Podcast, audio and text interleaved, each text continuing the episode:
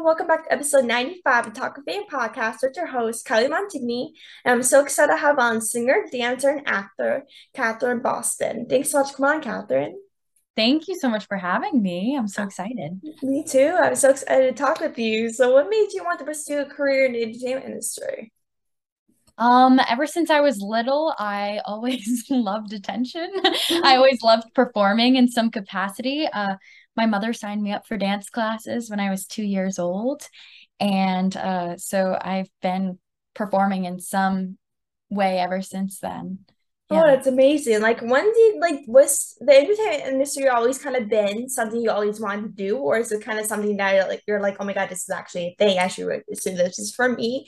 That's kind of how I felt. I'm like, oh my God, this is something I can't do. I never thought I'd be in the entertainment industry ever in my life. Yeah. So when I was uh eight years old, I believe, seven or eight years old, I um I was at the dance studio and there was a flyer for an equity production of Annie. And I was young at the time. And my mother was like, Oh, this will be fun. Like, and I was like, Yeah, I want to do that. So I um I did like the pre-screens at my home dance studio, and then I was invited to the live audition, and then from there I I booked it. And so that was my first uh, ever show and my first professional gig. And uh, I've been lucky enough to continue doing it. And um, yeah, now I go to school for it, which is so crazy. Absolutely. I can't believe it because you said you went to NYU. Like, when did you start NYU this year? Or No, so I am a junior. So oh, I've been here for three years. Yeah. Oh my gosh, like have you been to NYU the last three years or you switched like colleges in between? Um, no. So I graduated high school 2020, so COVID year.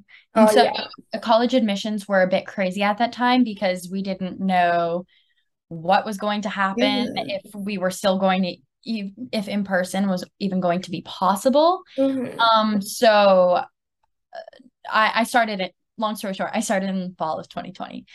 Oh But really? um Like did you go in person because of COVID or you just did online at first? I was on campus, but none of my classes my first year were in person, which was so strange because especially for like a drama major, hmm um all of our for all of our classes to be remote, it hmm was so bizarre because we'd be making like weird noises and like dancing in front of our Zoom cameras, hmm which is so so strange. hmm Yeah, during that time, that time was so so weird. Like I was like remember being like, can this be over? Like I want to live a normal life. I want to go back to school.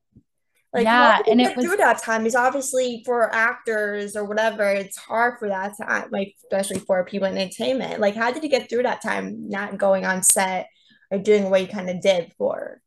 I mean, thankfully, uh, at that time, I, and I mean, still now, I guess, um, acting wasn't my primary source of income. I was a hmm student. So I, I really have a lot of empathy for those who, you know, that was like their big thing. They went from like being on Broadway to like having like not knowing if their position or role was going to be secured when it, if, or, and if it came back. So, um, uh, but I don't know. It was very strange because it was nice that I was in school and like the scenes and stuff that I was doing in classes were artistically stimulating, but it doesn't it's it's never the same as being on a set or being, you know, like on stage. And hmm so I don't know, you just kind of during that time I found myself like journal journaling a lot, like remembering like why I'm doing what I'm doing hmm and um, you know, how to make it new and exciting on this new platform because it's still a big part of the industry now. Like it's hmm crazy how COVID has like transformed the entertainment industry. You really has. Like, it, if it wasn't for quarantine, like, people really, like, wouldn't do the same thing as they do. Like, obviously, self-tapes probably wouldn't be the, a really a thing without COVID. Because obviously, they, they still do self-tapes now because obviously COVID is still kind of here and uh, people are always worried. Like, was always self-tapes a thing for you or like you when you just always go in person for auditions? Um, I I did do a, a good amount of self tapes before, but I definitely feel like I do a lot more now. Mm-hmm. Even now, like for callbacks, most of them are like on Zoom, unless you're like, you know, like the final three, four, five people mm-hmm. for like a role, or if you have to go in and do a chemistry read with someone. Yeah. Um, but yes things are still like so zoom based and so it's so strange working because working um to prepare like a piece for like an in-person audition is mm-hmm. completely different than preparing it for like a zoom audition because it's yeah. you know the camera's so much more intimate even if it is a theatrical setting so. yeah exactly and so like like i said I mentioned before like you are currently studying drama at nyu mm-hmm. like what do you kind of hope to achieve while while attending NYU and like how do you like the city in general? Because obviously before we started, uh, we were talking about NYU, New York City. Like how did you like how do you kind of enjoy studying drama there and stuff? Yeah, no, I love it. So NYU is um a different kind of conservatory program mm-hmm. because it's considered a 40 60. So 40% is academics and 60% is conservatory, which is like the acting training. So like mm-hmm. Monday, Wednesday, Friday, and then depending on like right now we're in rehearsals for production. So um we have more rehearsals on the weekends, but Monday, Wednesday, Friday, we have class from nine to five. And so it's like having a full-time job. Mm-hmm. Um, but uh i love i love the city it's such a change in pace for me i'm from a small town in central maine so it's it's it's definitely different than home or anything i would experience at home but i definitely think it was like not only a necessary move for my career mm-hmm. but also just like on a on a more personal level like to kind of force myself to get out of my comfort zone you know you mm-hmm. grow up with the same people and the same community for a really long time, which is great because then you get to know everyone, but you're I don't know, I'm a risk taker in a sense and I like mm-hmm. to I like to be able to meet lots of people and experience new things. So. Yeah, that's how I am. Like obviously Maine and Pennsylvania are like similar because obviously for Pennsylvania, like in Maine, they're not really industry type of states. It's mostly like New York City and Los Angeles. And so, mm-hmm. like, my, for Pennsylvania, it's mostly country land, while mm-hmm. everything's all country and uh, there's no industry thing at all in Pennsylvania. And yeah. so, like, the closest thing for me and you was New York City. Like, obviously, like, New York City is two hours away from me, and it's obviously kind of like a long drive for, for you since you're from Central Maine. Like, mm-hmm. how has, like, kind of being from Maine kind of helped you like or kind of impacted you with being in entertainment because obviously from not being big cities like New York City and um, Los Angeles, it can be very difficult to find make more connections and stuff. Because obviously, yeah. for me personally, it's very difficult to actually make connections, actually do all these interviews in person. Because obviously, when people reach out to me and do magazines and stuff in, in person, I'm like, I can't do that. Like, I don't even live in the city. But like, I like, how has it kind of impacted you physically as an actor? Um, I think for the most part, I I was very lucky to start making those connections when I was very young. Um, because the play the theater that I worked for, Maine State Music Theater, um, has a lot of great connections in New York City. Mm-hmm. But uh the same kind of thing. It was like a summer stock theater, mm-hmm. a regional theater. So it only happens during the summer. So yeah. I think from a very young age, I was not like trained by any means to think, but for me, I was like, oh, theater is a treat.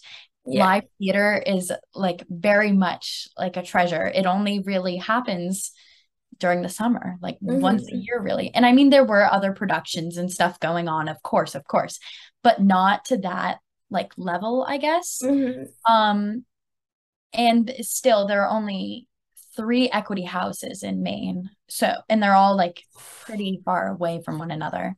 Yeah. So, um, that was kind of limited. But I mean, you see a lot of great people from small towns all over that are able to, you know, branch out and make connections. Like, um, uh, Patrick Dempsey's from Maine. Oh, I love Patrick Dempsey. He's Yes. my favorite person Kendrick ever. is from Maine.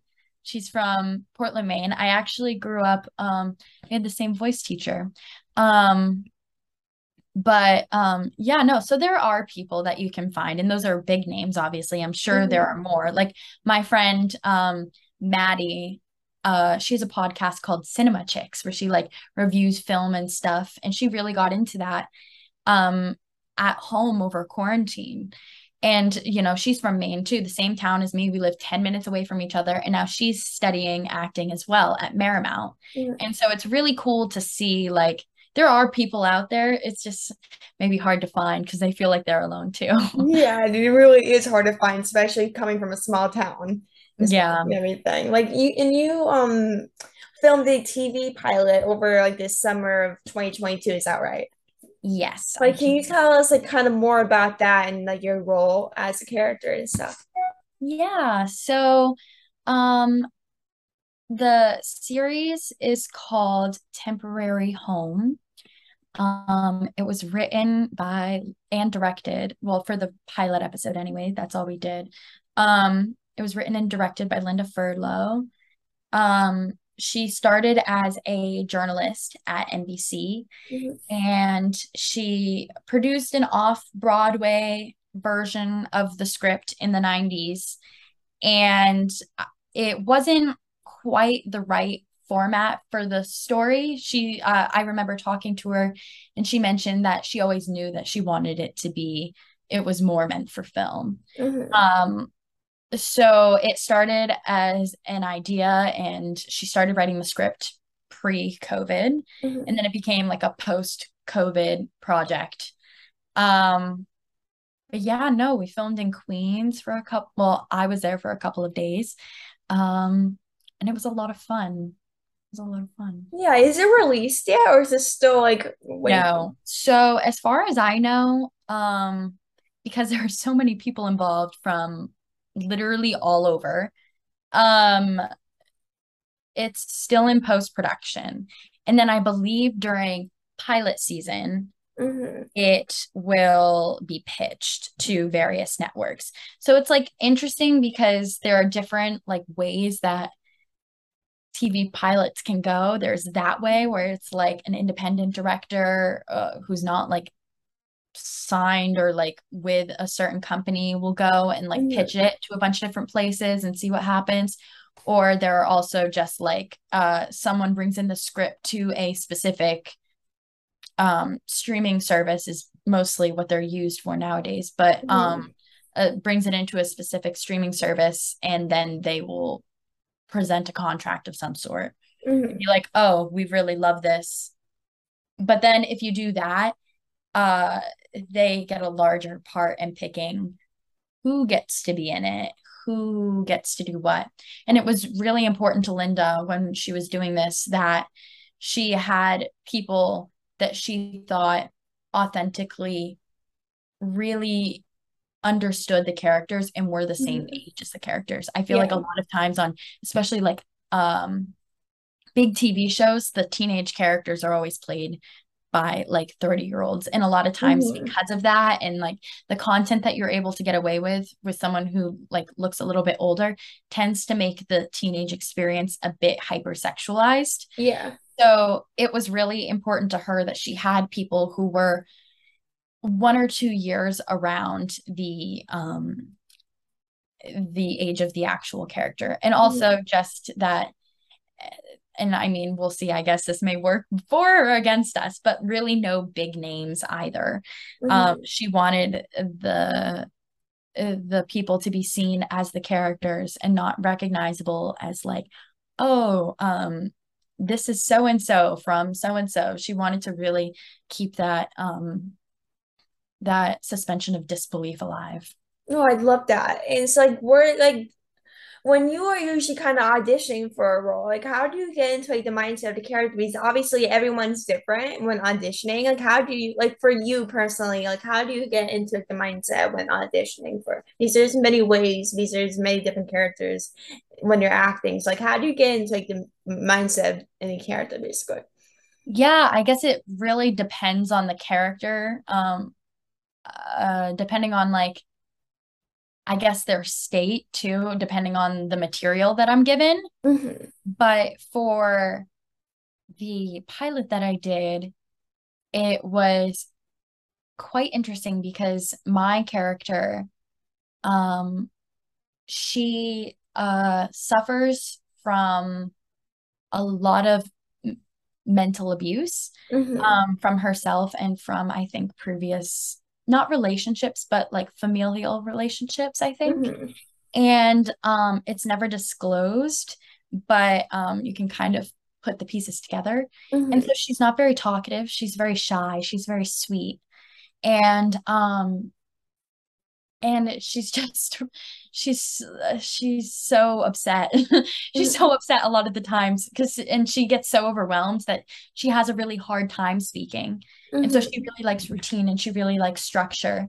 And so i think that for me even though there were a lot of scenes that i was in where i didn't have any lines to you know kind of literally say what i was saying it was important that she was just as active in the scene as any other person who had lines. Mm-hmm. So, um, because she's not someone who speaks much, I had to decide, you know, is she the kind of person that is just completely zoned out, or is she the kind of person that really is an active listener and kind of just takes note of things that are being said around her? Mm-hmm. So I guess kind of um and that's part of the cool thing about like working with new plays or like new material is that you know you get to work in collaboration with the director and everyone to to kind of like figure out the character Mm-hmm. um which is super cool and that was probably part of my like my most favorite part of it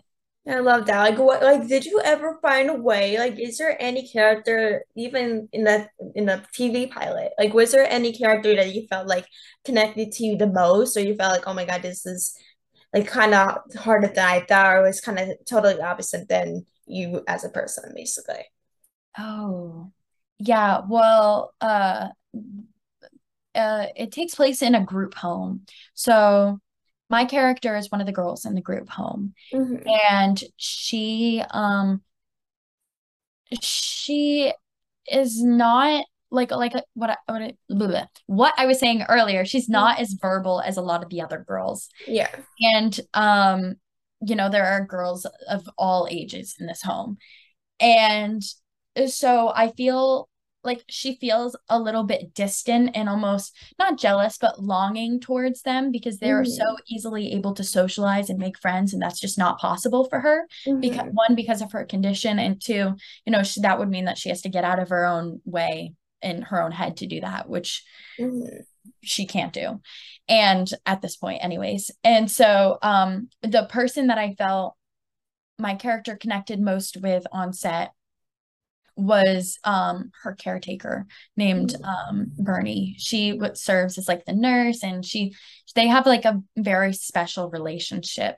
Mm-hmm. Um she's kind of the only person too that really listens to my character even when because a lot of times it looks like she's not saying anything but she's kind of like mumbling to herself a bit. Mm-hmm. um and and people are just so easily dismiss her. She's like oh she's speaking gibberish. She doesn't know what she's saying. She's like at one point she's like oh no like you like really have to pay attention to people and take note of what they're doing. Mm-hmm. so yeah there are a couple of really sweet scenes which i don't know if they'll end up in it or not but um yeah those Yeah, so like what is something like I know you're just starting out and everything, but like what is something you wish you kind of knew when you kind of first started out in acting or in industry in general? What is something kind of, you wish you knew? Hmm. Like that you know now that you're like, oh my gosh, this is something I wish I knew when I first started out in this whole thing. I think oh not i think one thing i wish i knew was to not put so much pressure on myself Mm-hmm. um or just like on the piece or whatever i'm working on um because the moment it starts becoming more like a chore and less of something that you enjoy doing Mm-hmm. it uh for me anyways that's a complete turn off.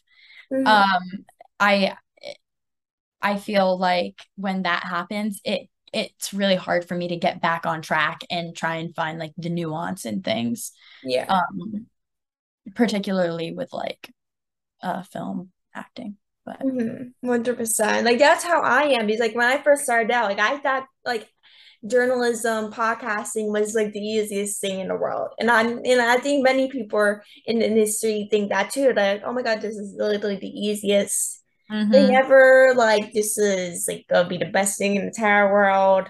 Blah blah blah, and then it's not. Like that's something yeah. I kind of wish I knew. Like when, when I kind of first started out, is that like it's not easy. Nothing is easy in the industry. Nothing. Mm-mm. It's always the best ones that make it look easy and they fool you. So yeah, exactly, exactly. Yeah. It's like the final question I have for you is: What is some advice for actors or people that's starting out in the industry that are just like that are just kind of starting out and want to make it as an actor? Oh, um, my best advice. Ooh. I know this is a hard one. I know there are so many different routes I could I could expand upon. Um, I think I think to just like put yourself out there.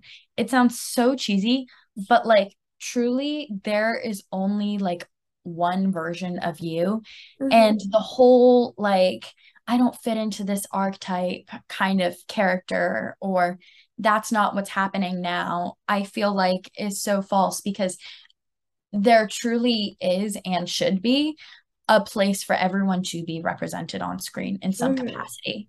And I, you know, like even though two people may look this similar or perhaps maybe even identical twins i don't know mm-hmm. um it, they're two separate people and what you have and your experiences and your background nobody else can have so really taking ownership of that and bringing that as a sense of like life force to whatever you do, I think is really important.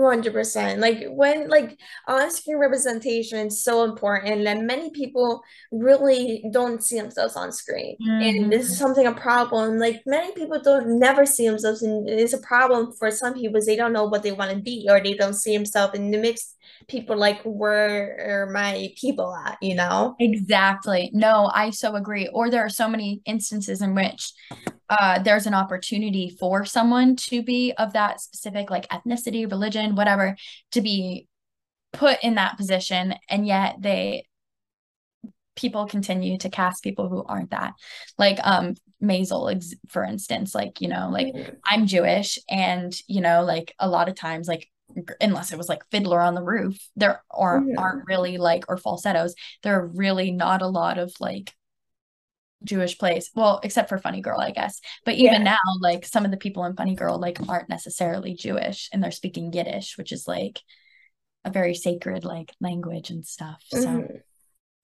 yeah i just hope change comes soon. It's like we can't do this anymore sis. Yeah and i think that's also an important thing too is to you know like uh, for yourself like even if it does seem like a good opportunity sometimes sometimes it's a test of timing like you know if you don't subscribe to fully to the project or the idea or the way it's being done like i understand like sometimes you can't be too picky but at the same time you have to be able to stand behind what you're doing mm-hmm. so even for like short films or anything of the sort i think that like the best pieces of work are ones that you you feel personally connected to and can fully stand behind.